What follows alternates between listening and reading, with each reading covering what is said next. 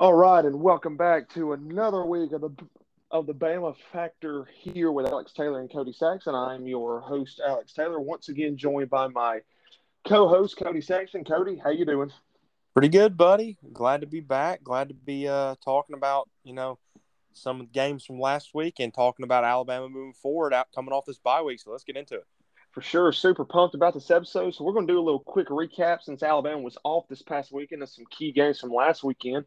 Uh, had a lot of good football last Saturday. Uh, Florida, Georgia, the world's largest outdoor cocktail party taking place in Jacksonville, Florida, as it does every year. Georgia coming out on top 42 to 20, up 28 to 3 at one point, and that score is all too familiar with uh, sports teams from Georgia. Um, and uh, slowly started um, seeing that lead slip away um, as Florida cut it to 28-20, but then Georgia ended up pulling away with two late touchdowns, 42 to 20. Going to the um, going up north a little bit, uh, Ohio State. A little bit of a tough sledding uh, against Penn State in Happy Valley this weekend. Uh, Penn State at one point up, uh, Ohio State really kind of trailing the whole game pretty much. Uh, but the fourth quarter, a huge fourth quarter from C.J. Stroud, uh, they were able to pull out the win, 44 to 31 coming back to the SEC, um, Tennessee getting a home win against Kentucky, uh, pretty convincing win, 44 to six, as they now get prepared for their uh, matchup in Athens this weekend against Georgia. Then moving on into TCU, West Virginia. TCU at one point uh, up also, I believe, 28 to 0 at one point. Uh, West Virginia really made this a game going into the fourth quarter, but 41 31 TCU gets the win. Oregon has a victory over Cal 42 24 as well. And really, my surprising one of the day um, Kansas State and Oklahoma State. Oklahoma State coming in ranked in the top 10, Kansas State coming in at 22, and Kansas State just blanking Oklahoma State 48 to 0. Just uh, shows you how wild the season is um, kind of unfolded. Um, Kansas State really uh, having a good year. And, uh, and honestly, the final game uh, of last week that was pretty big as well. Uh, Ole Miss and Texas A&M. Uh, Ole Miss in a street fight at Texas A&M, uh, 31 to 28. Ole Miss gets a win as they go into an off week as they prepare for Alabama next week. So we're going to get in um, to our segment covering uh, strictly uh, Alabama and LSU this week. Obviously, Alabama travels to LSU Saturday, uh, six o'clock kick. ESPN will be broadcasting. I believe Chris Fowler, Kirk Herbstreit will have the call, um, if I'm not mistaken. So we're going to get into some uh, stats of how they compare.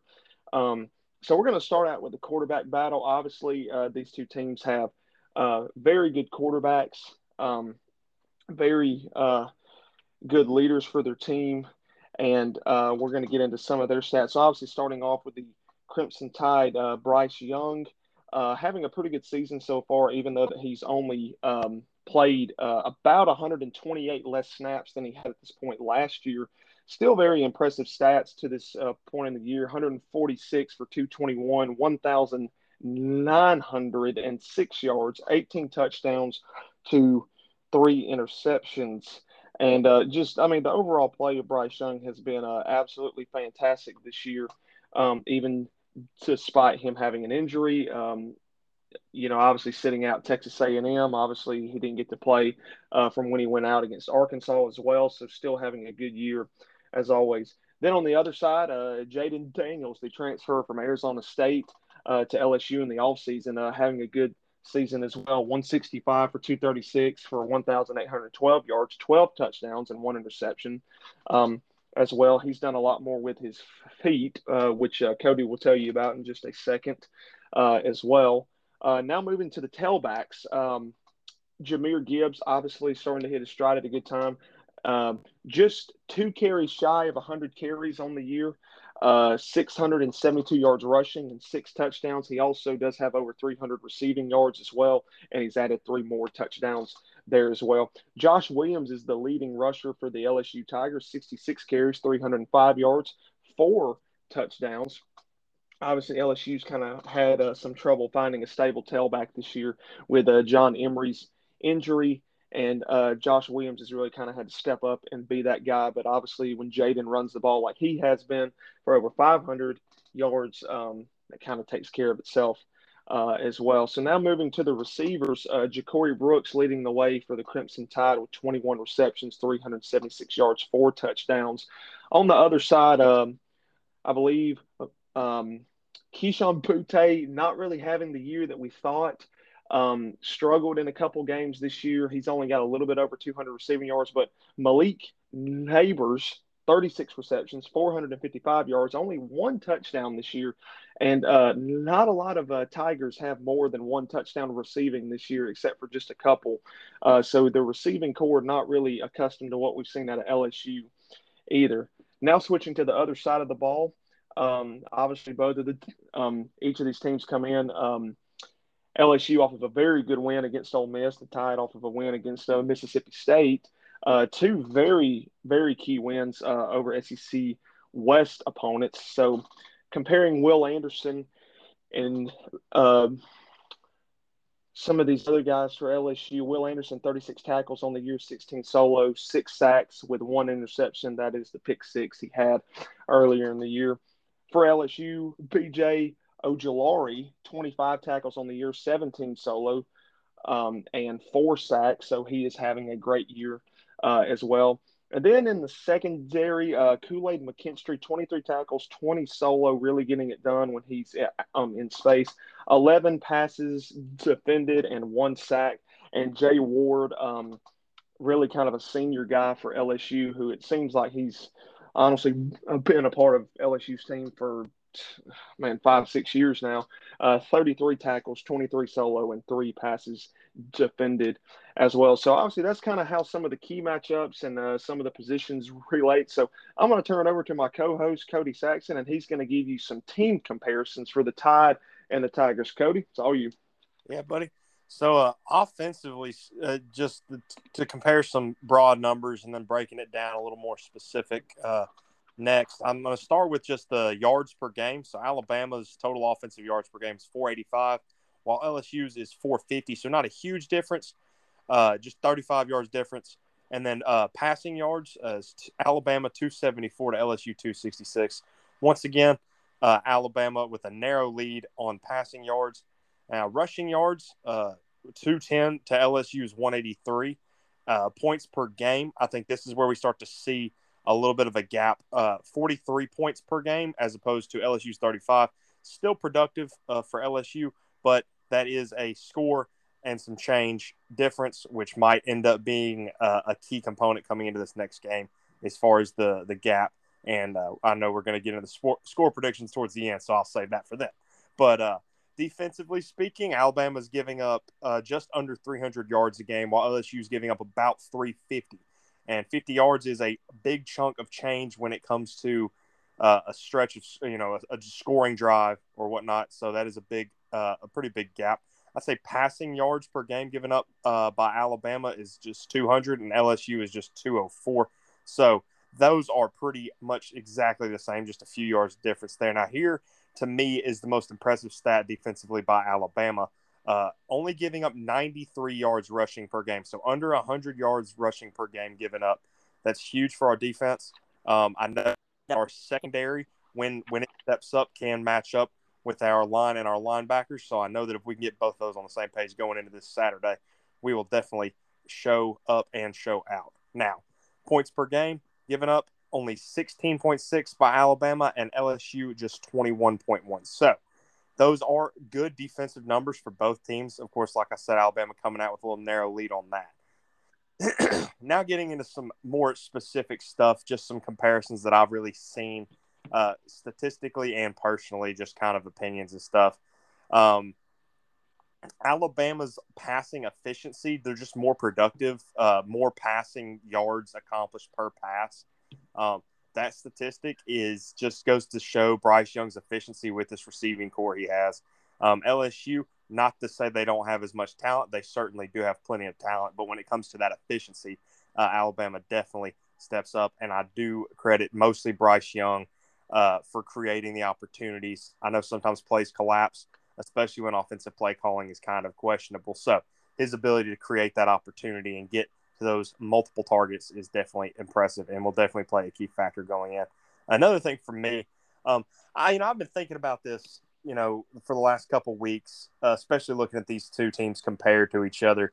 And I, I, don't think the word versatility quite covers what I think Alabama has offensively when it comes to receivers um, and just our receiving abilities.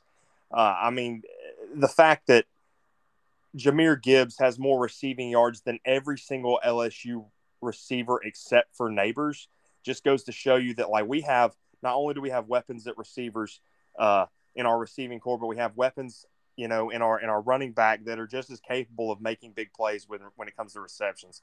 It's a big thing for me uh, to have those multiple targets. Uh, they have quality and quantity when it comes to their ability to get the ball uh, through the air into the hands of a, a, big playmaker. So that is something huge for Alabama going into this game. Um, and another thing, rushing. I mean, c- kind of converting over to rushing. You know how I am, Alex. I mean, you know, I'm all, I've always been a rush rush first kind of guy. I think always. Alabama, I think Alabama's rushing has been, you know, the pride of of my fanhood when it comes to them. But our uh, McClellan is just our secondary running back, and he has more yards than LSU starting running back and that's and he and McClellan's touches per game is nowhere near the amount. Um, and I think that is just a huge comparison to just bring out like like I said, the efficiency on offense is where Alabama really thrives.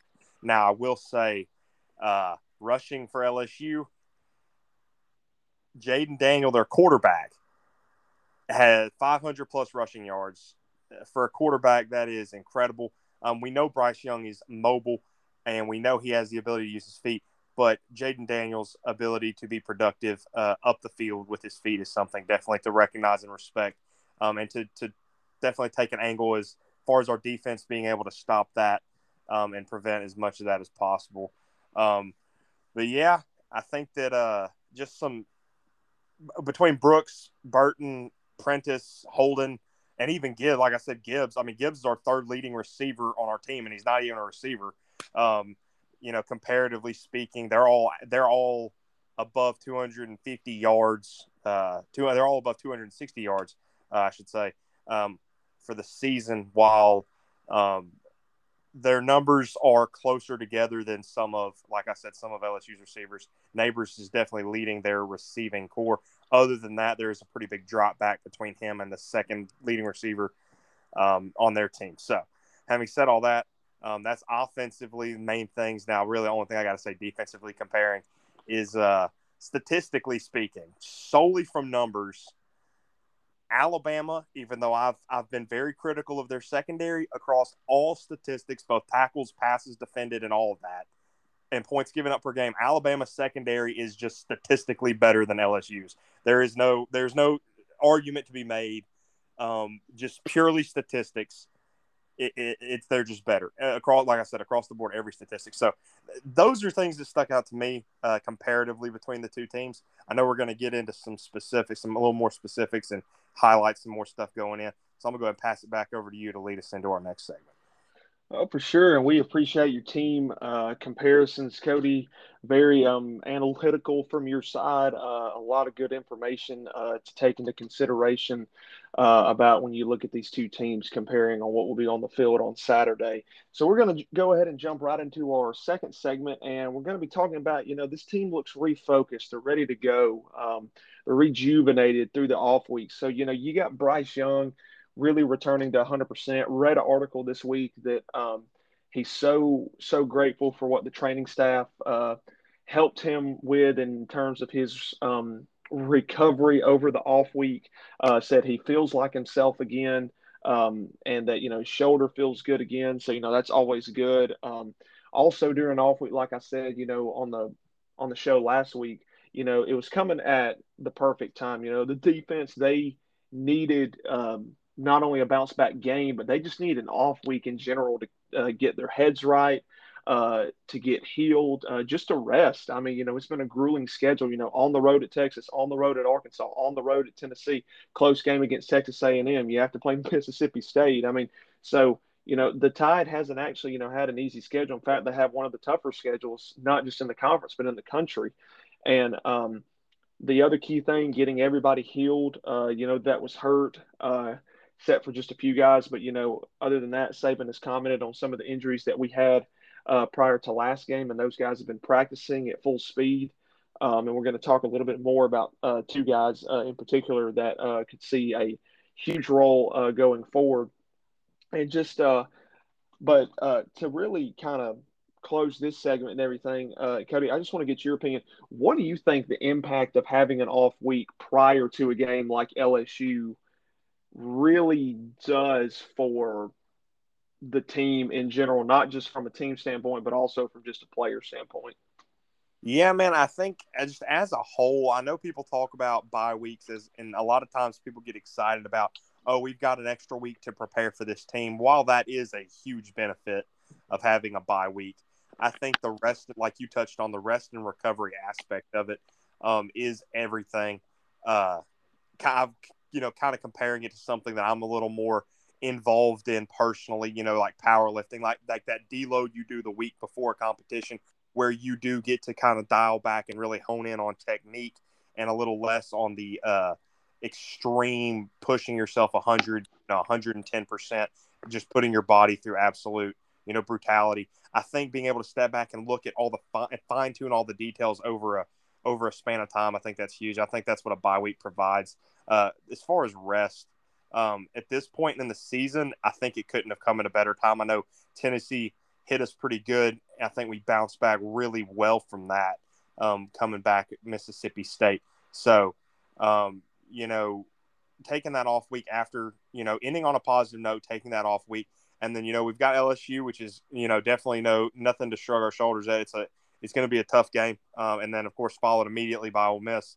And then we do have uh, one of our filler games, one of our what some people would call cup get, cupcake games, although Nick Saban would hate to hear me say it um, against Austin Peay. And then, of course, uh, one of the biggest games of the year every year, Auburn. So I think the the the bye week couldn't have come at a better time to prepare us for this last stretch of the season. That three out of the four remaining games are nothing to laugh about. They are definitely going to be tough, but with this amount of preparation and rest through this bye week, I think Alabama can come out swinging hard at LSU and use that momentum to carry them through the rest of the season and continue to execute at a high level.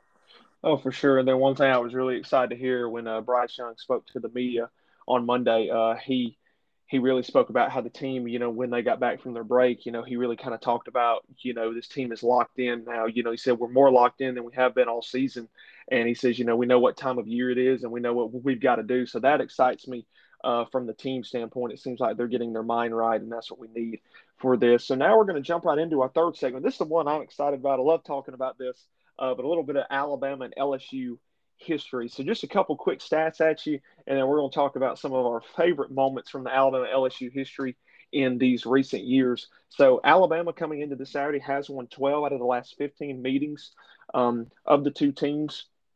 Um, Alabama did win eight in a row from the 2011 title game all the way to 2018. Um, and uh, Alabama has won the last two, uh, 55 to 17 in 2020. Obviously, that was the uh, COVID year, uh, and obviously Alabama won a title that year, but went to Baton Rouge and uh, won 55 to 17. Stellar performance from, uh, I, I, believe, Mac Jones that day, Najee Harris, DeVonta Smith. Um, just a great performance all around. And obviously, last year uh, Cody and I had the privilege of actually going to the game last year. A little bit closer for comfort that we would have liked last year. Uh, 20 to 14. The offense really couldn't seem to get going. Uh, Jameson Williams had a long uh, touchdown catch. John, uh, I believe John Metchie had uh, one right before the half um, as well. And but I mean, again, last year they they gave us all we could really handle. Um, but you know, um, obviously Alabama came out on top. And Saban is also six and one in Baton Rouge alone. Uh, his only loss is 2010. Uh, it seems like when he goes there, it just seems like he has a um, almost uh, just a contagious effort for winning there. Um, and uh, also in that the Tide have shut out the Tigers three times under Saban. Obviously, the one um, 2011 uh, championship game. They shut them out 21 to zero. Uh, 2016 it was 10 to zero, and uh, 2018 it was 29 to zero. And those last two times were in Baton Rouge as well. So uh, definitely um, the Tide definitely have a um, an edge going into this as well. And then one other stat I want to throw out right before we get into the moments uh, from 1965 to 1998, the Tide went 16 1 and 1 when they went to Baton Rouge. And the one loss they had was in 1968 because I believe for two years in the 60s they had to play the game elsewhere because I believe LSU Stadium had something wrong with it or they weren't playing games on campus. I forget where they were playing them. But from 1969 all the way almost 30 years later, the Tide did not lose a game there. And that's that's incredible in in itself. Um, I mean, like just to go that long without losing a game in that stadium. So very, very, very good. So kind of compiled some great moments. And uh, I mean, obviously, you got to think about the 2011 title. I mean, Cody, we remember that like it was yesterday. I mean, you know, they play LSU earlier in the season, slugfest. I mean, LSU wins on a last second field goal in overtime. Um, I was at that game personally, and you know, I said after the game that we're going to play this team again. Sure enough, we got a shot again where it counted. Uh, and uh, 21 to 0. And obviously, the best uh, performance by defense that I've ever seen 92 total yards given up by the Crimson Tide that night. LSU crossed the 50 yard line once and then were pushed across it again when I believe uh, Dont'a Hightower forced a fumble from Jordan Jefferson and uh, they hopped on it over the 50. And then, of course, two plays later, Trent Richardson finally scored a touchdown uh, in that game uh, to put the tide up 21-0. So obviously that's that's a great moment to start off with there. Yeah, man, that without a doubt, dude. And you know, you know how I feel about oh Trent Richardson, my favorite, probably my favorite Alabama player of all time. Per- yeah, man, that was just a crazy, crazy game, crazy season, dude. Like, and it, I, I feel like for me, in at least in my lifetime, I didn't realize the the rivalry or at least the capacity for a rivalry that LSU and Alabama had. I know the SEC being one of the most competitive conferences in all of football, in all of sports um, across the board. I think that uh, that season really just shined a light on what that could be between the two, and I feel like since then it has been. Although we did talk about the comparisons, Alabama uh, 12 out of the last 15 meetings. But man, that one game to me does stick out. 21 nothing against anybody, but especially a team that beat you earlier in that season. That is a great moment in Alabama history for sure. Always, and then that's one of my favorites as as well. And then fast forwarding to the next year, um, really a huge game and the implications of not only getting to the SEC title, but obviously getting back to the um, obviously getting back to the national championship again. Uh, the Tide traveled down to Louisiana and found themselves trailing in the fourth quarter, 17 um, to 14. And I remember we got the ball back with about a minute and 51 seconds to go. We didn't have any timeouts. Uh, and Kevin Norwood, Kevin Norwood, uh, one of my most underrated receivers under Saban, always seemed to be in the right place at the right time, had glue for hands. Um, caught four passes on that drive from AJ. We started at the 25. The first pass gets up past the 45. The second pass gets us to the other 45. The third pass gets us down to the 30. So three passes were right there, and then he catches like a two or three yard screen pass and gets out of bounds. And we have 51 seconds to go, and AJ drops back and just a beautiful play call too. And then a true freshman, TJ Yeldon, catches a screen pass out of the backfield, makes two guys fall with a incredible little shifty juke move and waltzes his way into the end zone with about 42 seconds left. And then, of course, LSU would get the ball back on the ensuing drive, and the tide would rise up and uh, sack Zach Mettenberger two times to end the game with LSU uh, using their last time out on the first sack, and the clock would strike zero. Alabama would win 21 to 17. But just it looks so like it was over so many times in that game. Alabama fumbled in the red zone, or uh, I'm sorry, in their own territory to give LSU uh, a chance to score a touchdown. Uh, the Tide rose up, forced a field goal out of them with a minute 51 to go. You know, we give up a long touchdown and they go up, and we have to go 75 yards with no timeouts in a minute and 51. And we end up scoring. So that in itself is just why you work on that at the end of practice every day. That's why Saban harks on it. He says we work on the two minute drill every day for situations like this. And that night, um, it panned out pretty well. Yeah, dude, without a doubt, man. Uh, I think that, I, I, like I said, going kind of the same thing I said on the last thing, man. It's just a, a overall hanging in there, the toughness, the resilience. Alabama doesn't make, or has I say doesn't hasn't made an incredible number of mistakes over over Saban's tenure, but when they do, their ability to fight and stay in it, that's the difference between a winner and a loser, and that's why Alabama is so successful. Is that resilience, and that and that's a perfect example of that. Of course, and then uh, they had a similar drive in 2014 as well. Blake Sims leading it down there and um, obviously tying the game as well. And then going into overtime, he hits DeAndrew White uh, for a touchdown. Then the Tide end up stopping them as well. But moving on to one of my favorite ones of the Saban era, 2015, LSU rolls into Tuscaloosa, 8 0. The Tide seven and one. The Tide had lost to Ole Miss the third game of the season. I had the privilege of going to that game. We lost 43 to 37. Uh, everybody said we were through. Everybody said the window was closing. Everybody said that we were washed. Um, but you know, we rattle off wins against Georgia and Arkansas, um, and Tennessee, um, and Louisiana Monroe, and you know we we roll into this game off of the off week against LSU. LSU comes in at number two. We come in at number four. Leonard Fournette was leading the country in rushing yards. Derrick Henry was a little bit uh, behind him. Um, Fournette was averaging about 152.7 yards a game coming in, just running all over everyone that year. Looked like the Heisman front runner that game for sure.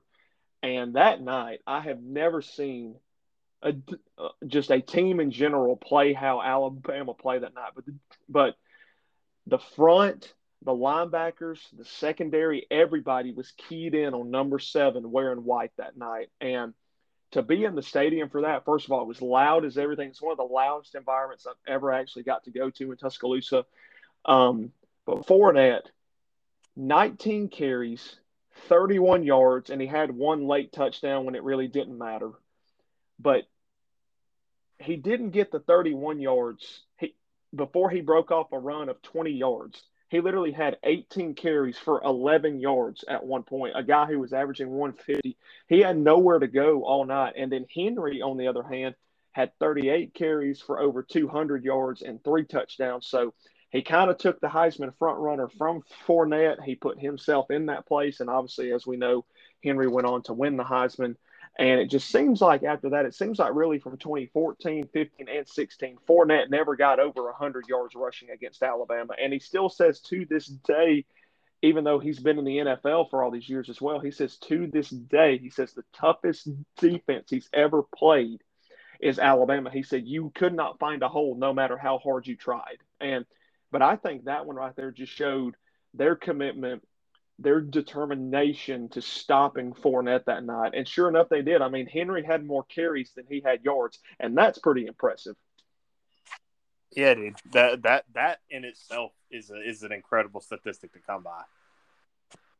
I mean, j- just and again, one of the greatest atmospheres I've got to be a part of. We made it hard to hear for them that night. Uh, the offense did very well that night as well. Henry ran wild. Uh, and to also end the game, someone that kind of goes overlooked. To end the game, Bama got the ball back up 30 to 17, and uh, I'm sorry, 35 to 17, and um, there were seven minutes and 23 seconds to go when they got the ball back. Derrick Henry ran every play and ran out the clock for seven minutes and 23 seconds. That right there just shows you the workhorse he was. And he got like six first downs on that drive. And it was absolutely incredible that we ran out the clock with just running the football for seven minutes and 23 seconds. So obviously just a, a, a, a great performance all around. That obviously propelled the Tide up to the number two spot in the rankings. And obviously they, they finished the season winning a title over Clemson. Um, so again, great moment in the series as well. And the last one we're going to talk about is one of the more recent ones – uh, the 2020 revenge. And I say that revenge because 2019, uh, the year before, LSU had a pretty generational offense. Um, Joe Burrow, Clyde Edwards-Helaire, uh, Ja'Marr Chase, Harrison Marshall, Thaddeus Moss, Justin Jefferson. I mean, you had a really good offense. I mean, like you did. And in that game, you know, Tua was about 85%, but Alabama had some high profile guys as well Jaylen Waddle, uh, Jerry Jeudy, Henry Ruggs, DeVonta Smith, Najee Harris, Brian Robinson. Um, you had a lot of good guys um, going up in that game. It was in Tuscaloosa. I remember that game. Uh, but, you know, fought hard, kind of got down early. It was 33 to 13 at halftime. Really battled back, uh, you know, really made it a game. Uh, but, you know, 46 41, LSU finally snaps the eight game losing streak to Alabama. And they kind of had some confidence going into the year after that. You know, they went 15 and 0. You know, they'd won their first title since 2007. And they had some confidence, like Nick Saban said. And I'll never forget his interview right before we played LSU in 2020. He said they have some confidence because they got us last year, and he said they have some confidence that they can beat Alabama, and they think they can beat Alabama. So we're going to have to change how they think. And I just think that's the most savage comment Saban's ever said. And sure enough, they go into Louisiana in 2020, 55 to 17 later, and DeVonta Smith, now a member of your Philadelphia Eagles, uh, Cody Saxon, I might add. Um, had one of the most amazing catches I've ever seen in football when Mac Jones dropped back and he goes up one handed. And everyone said that was his Heisman moment. Like they say every Heisman winner has like a moment set in there. And that was his Heisman moment. I mean, one handed in the back of the end zone. That was his third touchdown of the half already. He had three touchdowns in the first half and over 200 yards receiving already in the first half. That's just how good our offense was then. So I think 2020 definitely goes high up on the list. And, you know, they got their revenge for sure. I mean, 55 to 17. It was 45 to 10 at halftime. So that just tells you how lopsided this game was. Yeah, dude. Absolutely. I mean, getting uh, Alabama, first of all, 2020 Alabama Crimson Tide, I'm going to say it, single greatest college football team of all time. Agreed. I, don't think, I mean, there's some legendary teams out there we can talk about Miami in the 80s and 90s. You can talk about you can talk any that to me as a Bama fan and as just as a trying to be as objective a, a fan of the game as I can be. Just incredible. And that game was I mean, they routed them in the first half, right? It was like 45 to 14 in the first half of that game. And then they only gave up three points the entire second half. 55 to 17, just absolutely nuts. And something to, to me, the, the you talk about a savage moment, man. I'm pretty sure I remember seeing it earlier when I was looking over some stuff. Man, the the cover photo for the video of highlights from that game is literally uh DeVonta Smith with his hand. It, he's reaching out, giving a stiff arm. I think Stingley is his name, uh, number 24 on LSU's defense. That oh, yeah but it look the way it is, it literally looks like he's hushing him, like he's got his hand against his face mask, like he's telling him to be quiet. And to me, that's just about the most the coolest capture of a photo I've ever seen, man. It was just funny. But yeah, man, absolutely, just an absolutely dominant game coming back off of, uh, like you said, a generation like a once in a lifetime team that LSU had the year before, um, coming back and having the greatest, arguably the greatest football team of all time in that 2020 Alabama team absolutely dominant, and just a that that is probably my favorite, uh, one of my favorite Alabama versus LSU games to watch just because of the sheer beatdown it was.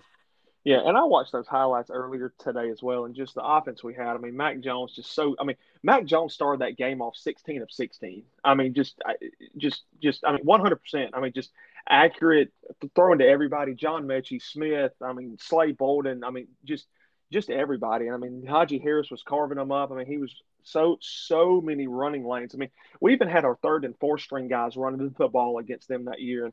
Um, but I mean, again, just to go in there and really play like that, uh, I mean, that was definitely very satisfying to watch um, as well. And I mean, yeah, in total agreement, you know, not to get off topic, but you know, yeah, that 2020 team was special. I mean, won 11 SEC games, won 11 and 0 in the SEC, and you know, beat two very prestigious universities in the playoff each by over three touchdowns apiece. And I mean, like, so, I mean, the lowest amount of points Alabama scored all year was against Notre Dame in the playoff, and they scored 31. But other than that, it was in the 40s, it was in the 50s, it was in the 60s. I mean, eh, just a generational offense, and and just, I mean, you can't argue with that team. I mean, it it is the greatest team of of of all time, and just and see, the other reason I say it is just because of the circumstances they had to go through. I mean, COVID, getting tested every day, not being sure if they're going to be able to play. Saban was out of the Iron Bowl. So you play a game without your coach and in your biggest rivalry game of the year, uh, but and just the uncertainty of the year, the adversity, and and you know the season almost it didn't happen. So, uh, but just to just to be the constant, as Chris Fowler said when the Tide won the title that year, he says, in a season of adversity and uncertainty, the Crimson Tide are the constant, constant excellence, constant success, and you know, it takes a man like Nick Saban to really orchestrate something like that. So, yeah, definitely, um, I will always cherish that uh, 2020 team uh, for sure. So now we're going to end that segment and we're going to touch on recruiting a little bit. Uh, really, the only thing I have is big news today uh, for Tide fans who haven't heard.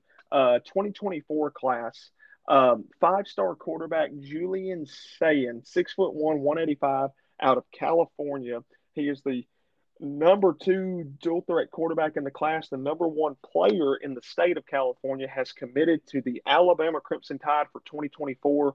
And I'd like to put out a little reminder that he committed to Alabama over LSU today. So Alabama's already got one win over the Tigers this week. Uh, so definitely a huge pickup. They have a five star quarterback for next year's class already, and that vaults their class to number five already. So obviously a big pickup for the tie today. He was very coveted uh, coming out of high school. He's still got one more year left, but we're we'll be glad to have him. And before we go into our LSU preview, I would just like to say something about our QB room after Bryce leaves next year. You have Jalen Milroe, who we know is capable, and with more reps, I believe will get he will improve. You have Ty Simpson, who is a five star out of Tennessee, who's a true freshman this year. He won Mr. Football in the state of Tennessee his last two years, won two state titles. All right. He not only passed for over 3,500 yards a senior season, but he ran for over 1,800. So that's incredible in itself. Then coming in, you have Eli Holstein this year, who is a top rated quarterback. You have also Dylan Lonergan as well coming in. Uh, he's also the number nine quarterback. I believe Holstein is the number five. And now you have uh, Julian Sayin coming in, who is the number two quarterback. So, Cody, safe to say, even after Bryce leaves, Alabama's QB room is in good hands the next couple years. Yeah, I think that's something not just now, but for the last several years, that's been kind of the case as far as one great in, great out, yep. or one great out, another great in. I think it's just like the amount of potential and uh, promise that it, we're going to have moving forward. Uh, obviously, growth for Jalen Milroe, like you said, more reps is going to get him more disciplined, a little more effective and efficient when it comes to the passing game. Definitely, we've seen legs are capable of. But yeah, just overall, moving forward, for the next several years, I think we're uh, in pretty good hands moving forward to to maintain the dynasty and to carry over the the legacy of all the great quarterbacks we've had over the you know the last several decades, the last two decades, really. Yeah, and the fact that Alabama, you know, five years ago they didn't have one starting quarterback in the NFL. Now they are about to have four, obviously with Tua Tagovailoa, um, obviously Mac Jones, and obviously your boy Jalen Hurts. So um, and uh, I don't care what Oklahoma says. Uh, we we created that man. You just utilized him. Yeah. So, um, but uh, yeah. So obviously a big weekend in recruiting. Uh, Keon Keeley is still out there for the Tide as well. Qua, Qua Russaw is still out there. James Smith is still out there. A lot of other big potential targets for Alabama to uh, go up and get as well. And uh, we will be keeping you updated with all those on the page uh, when they come available as well. So now jumping into our final segment, the preview of the LSU game. Uh, what this podcast is all about. Um, it's been a great podcast so far, a lot of good information. But now we're actually going to jump into the preview of the game. Uh, so the first thing I really want to talk about is Bryce Young the offense against you know LSU's defense. I mean LSU's defense obviously had a good game against Ole Miss. Ole Miss has one loss on the year. Um, you know Ole Miss is running the ball very well, but you know LSU really kind of forced them to throw the ball, and it seems like Ole Miss has not been throwing the ball that well this year. So LSU obviously is strong up front. Um, for sure. Uh, they have, I know they have two very, very, very capable outside linebackers um, who are very fast, uh, have a lot of good technique uh, that they use. But I think Bryce Young's uh, just the ability to extend plays with his feet and not necessarily running, but just getting outside the pocket. I don't want to use the word running around, but I'm going to, but like kind of running around and just letting guys get open. I mean, creating something out of nothing is what it looks like. And he still just amazes me. I mean, Cody, drawing back to the previous game, the first touchdown he threw, I mean, he was sitting in the pocket for what seems like forever, but he sat there for about five seconds, took off, went one way, reversed his field, shifted all of his weight back the other way, told his receiver where to go, and then fired an absolute laser 30 yards downfield at the end zone. I mean, how do you do that? Yeah, man, you definitely got to be quick thinking and, and composed the whole time. There ain't there's not room for error when you're when you're putting yourself in that position. Um, but yeah, dude, I think that uh, I don't I think it's I, don't, I think that conquering this, uh, like you said, they're they're strong up front, and I did talk about some of the weaknesses in their secondary. I think that uh, to me personally, I think play action is the name of the game. I'm just going to say it. I think that's going to be where we get our advantage. Kind of, kind of pulling one over on their on their defensive line and their linebacker corps. I think creating that amount of space and that a little bit of hesitation is going to be what it's going to take to penetrate that. I hope to see that from Bryce Young and from our uh, offense. For sure. And then, you know, I think really the second thing is, you know, switching the other side of the ball, stopping Jayden Daniels, not really his arm, but, you know, forcing him to beat us with his arm because, you know, he can take off. His first inclination, even when he was at Arizona State, is to run. Uh, he's a very gifted runner. Uh, he plays like a running back, honestly.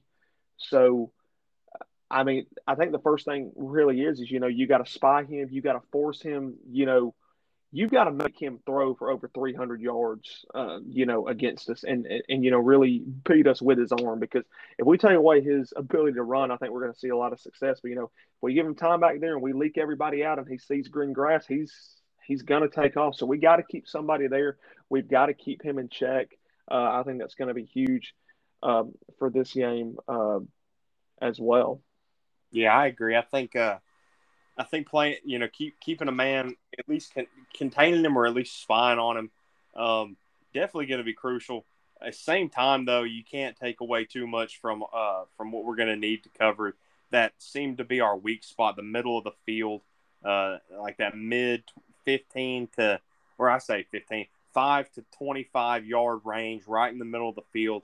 It just seems like that was our weak has been kind of our weak spot when it comes to defending the pass. So I think as long as we're able to cover both his run and that, uh, spreading our secondary evenly as well as our linebacker corps, making sure we stay tight on our men, covering our zones, all that. Yeah, definitely. If we can contain him, force him to beat us with our arm, I definitely think, assuming the play calling is matching our ability to play, I think we can stop him. For sure. And now, uh, kind of going on to the third thing, this is what I'm looking forward to. Eli Ricks returns to LSU, and first of all, off of a huge game um, this uh, two weeks ago. But you know, he returns to LSU. I mean, you know, he's returning to the team he once called home for two years. Uh, you know, Kayshon, uh, I believe Kayshon Boutte was his um, roommate freshman year, and you know, obviously Kayshon is a is a um, is a wide receiver. Ricks cornerback, so they did go up against each other uh, in practice every day. So he's very familiar with guys on this team. He's very familiar with the young guys on this team too. Uh, so, but Eli Ricks, you know, coming back to LSU, um, you know, there's going to be hate because you know he's on Alabama now. Um, everybody thinks he's sold out. Everybody thinks that, uh, you know, he he's the he's the Judas of the group now. So you know, everybody's in that stadium is going to be viewing him, and you know, um, but I think Eli Ricks is handling it very well. He spoke to um, he spoke to some of the reporters on Monday, and he said he's looking forward to it. He's had this game circled all year, and I just think the strict motivation to go in there, and it's not just one thing just to go back. I mean, like it's one thing to go back and you know want to not just win the game, but win it convincingly against your old team. Yeah, I think uh, if if what we've seen is any kind of precursor to what we're gonna see having that extra little chip on your shoulder, that extra little motivation, knowing that this used to be home and that there is a certain level of of respect yet uh, hate at the same time. Uh, not like we said, not that negative hate, but that competitive on the field kind of hate. I think that is going to push him to really show out, and I'm interested to see uh, not only him going up a form, against a former teammate that I'm sure he's familiar with in practice, but Nabers being an absolute dog on the field. You know, what 450 plus yards receiving this year. Uh, not not as productive when it comes to scoring, but uh, those yards, man, just see him match up against him. I'm assuming we'll see that matchup at least a few times. Um, I'm interested to see how we go, how he does, and if he really does show up with that next level. For sure, and you know, I would love nothing more than to see Eli Ricks pick one off and take it to the house. I mean, wouldn't that be a homecoming, happy homecoming for that dude? Absolutely. Um, stand, get to stand on the letters LSU. yeah, you, I mean, just plant the football right on the Tiger logo. I mean, do the do the George Teague or the Randy Moss when he scored on the Dallas Cowboys star and he ran all the way to the 50 yard line. And I know that's music to your ears because you're a Philadelphia yeah. Eagles fan. Yeah. Um, but uh, obviously, this is also a night game in Baton Rouge, but this is just music to, to you know, the Crimson Tide's ears. I mean, because it seems like whenever they play at night, you know, they always talk about night game in Baton Rouge, hard place to play. But former players under Saban have said it's just like playing in Tuscaloosa on a Saturday night. Um, and so I definitely think going into this, yeah, it's going to be loud. SEC West implications for this. There's going to be a lot of hype around this. You know, it's a top 10 matchup with the CFP rankings coming out last night.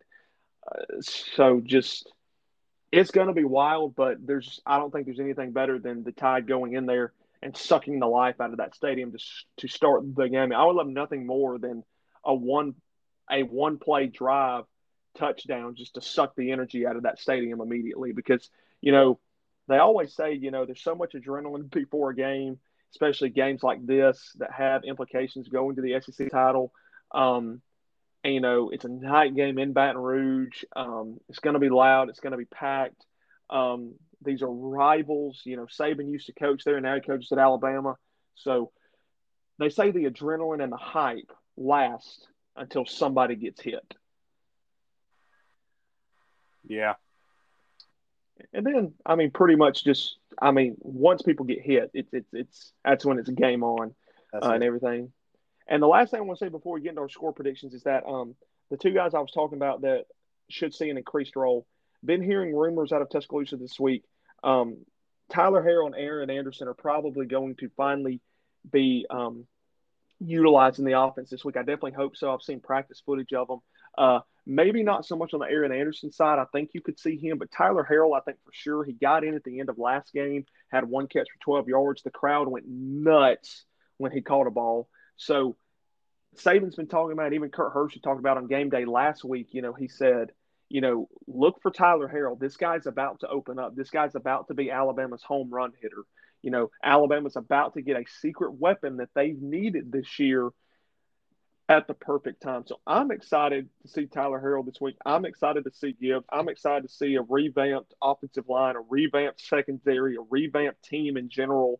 Um, just turn up this weekend, and that's going to lead us into our score predictions. So, Mr. Saxon, I'm going to let you go first on your score prediction. Alabama, LSU in Baton Rouge six o'clock. Chris Fowler, Kirk Herbstreit on the call. SEC West implications on the line for this game.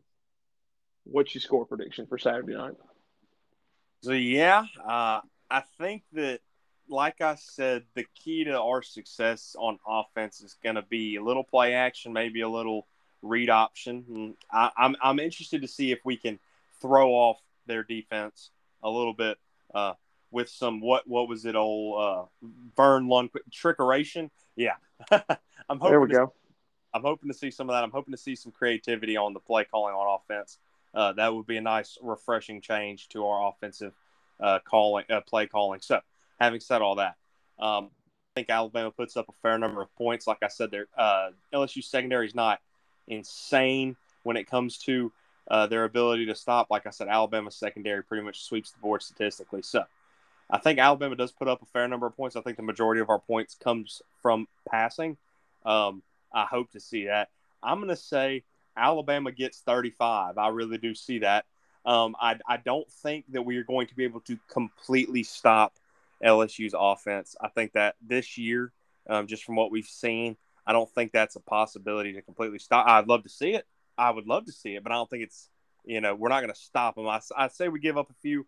Uh, few, uh, probably a couple first half touchdowns, maybe a late, uh, a late second half touchdown.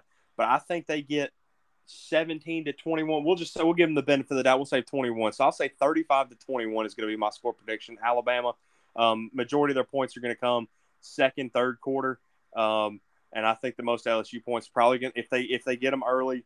Uh, I think Alabama will do what they do uh, best and come out second half controlled and uh, disciplined enough to lock in and dial in those third quarter scores and those third quarter stops that they'll need on defense. So, having said that, 35 21 is going to be my score prediction. Let's hope this week that I'm right for once. I either overshoot or undershoot by a long shot. I need it this week, man.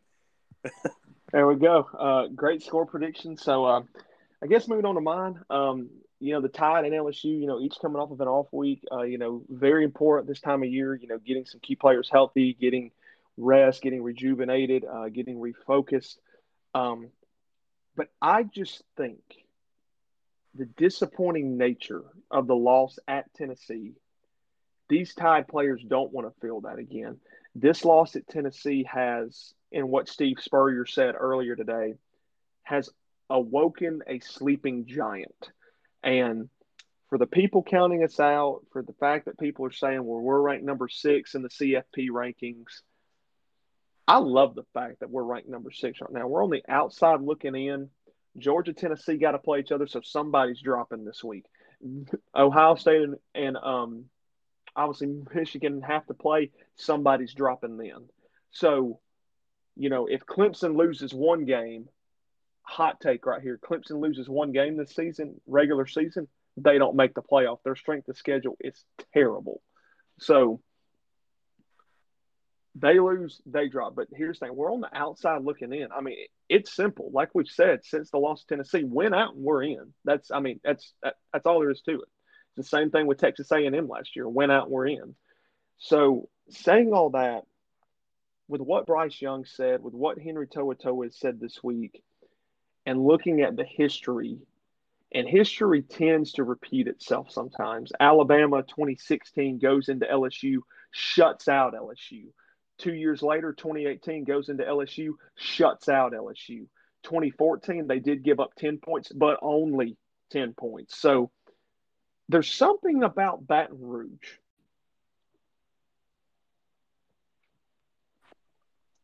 All right, sorry about that, but we are back. Um, had a little bit of uh, trouble here, but we are back on. Uh, so as I was saying, uh, picking up where I left off, there seems to be something about Alabama. They don't LSU just just does not score points against Alabama in Baton Rouge, and from where I'm thinking this team is, you know, mindset wise, and with the off week, a healthy Bryce Young, healthy defensive front again, I'm going to go out on a limb. Alabama scores 42. LSU scores 10. I would give LSU 10. And he and I'm hoping I'm right on this. I have my hot take this week. I'm being generous when I give them 10 because I think we're good enough to shut out LSU this weekend. I'm I, am i am here for it. I want to see it happen. Personally, I think for me, just from what I've seen this season, and what I've seen from uh, LSU's quarterback. I, I don't know, but I'd love to see it. So I hope, I honestly hope your your prediction's more accurate than mine. But I'm not. I'll take surprised. either one though. Yeah, absolutely. Hey, a dub's a dub. I'll take either one. But yeah, if we get up to 42 and able to hold them to 10 or under, I'm here for it. So I mean, definitely, I think secondary plays well, uh, and I think this is where you say to your players, statement game right here, right now.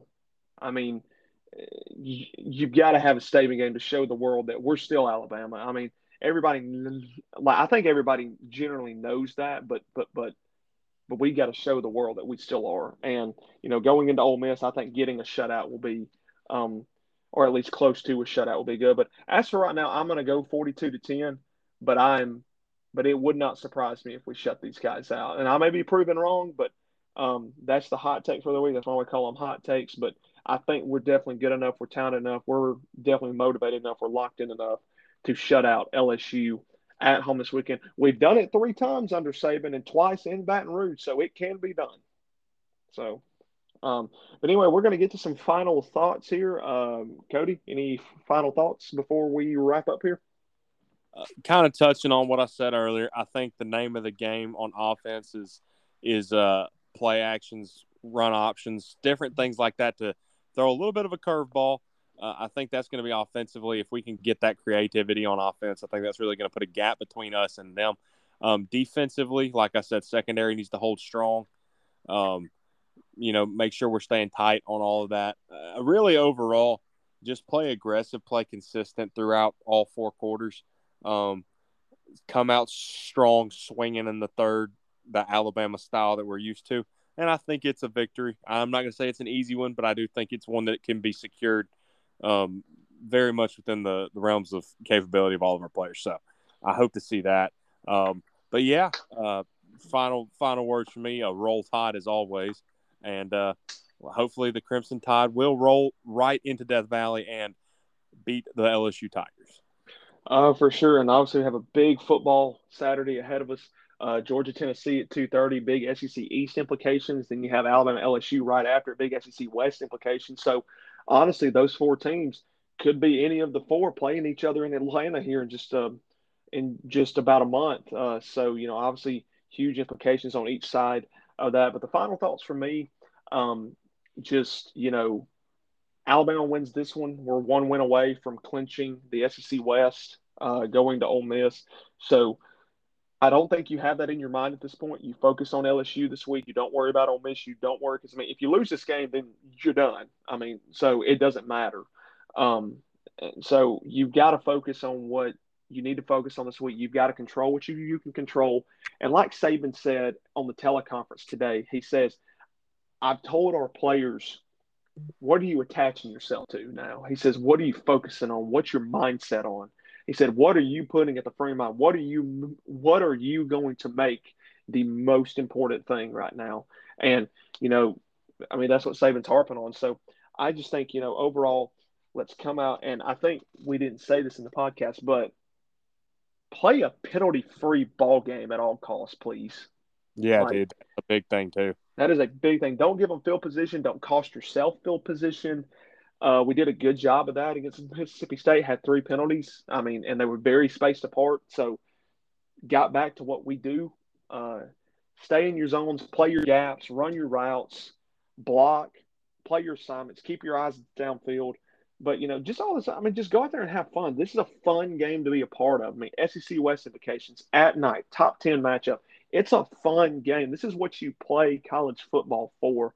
So I'm excited to see it. It should be another exciting saga in the whole Alabama LSU saga. So I'm very excited about Saturday night. Should be a good one. Uh, we'll be tuning in. Uh, can say this: I'm thankful the game's not on CBS. Um, yeah, I can't I can't stress that enough. I'm so glad I don't have to hear Gary's voice for uh, three and a half hours um, and talk about how bad Alabama is. So uh, and how good Tennessee is. So um, very glad I don't have to hear that. But yeah, uh, the final thoughts for me just a big roll tide uh, as always, and we will be bringing you next week's episode uh, as well as we will be recapping the Alabama LSU game. Looking forward to Alabama Ole Miss as well. Ole Miss, of course, off this Saturday uh, as well. But again, thank you guys so much for the following on the page. Still 13,000 followers. Uh, thank you guys so much. I appreciate you more than uh, you know. Appreciate the shares, the likes, the comments. Um, you know, feel free to send a message to me or Cody on Instagram. Uh, his handle, uh, uh, he will, uh, he can put out there. I can put out there uh, as well. Uh, I tag him in a lot of our stuff, especially our podcast. so you know you can find his handle out there. If you want to ask him questions, feel free to ask him questions. Feel free to ask you know any questions that you want, stuff that you want to talk about, or that you want us to talk about as well. Uh, we appreciate you guys so much. Continue to listen to our podcast here. It is a, it is um, available on Spotify, Apple, Amazon Music, and iHeartRadio as well. It will be out tomorrow morning. Um, hope you guys uh, continue to enjoy it each week. Again, we appreciate you guys, and uh, we will see you guys next week. And a big roll tide to that.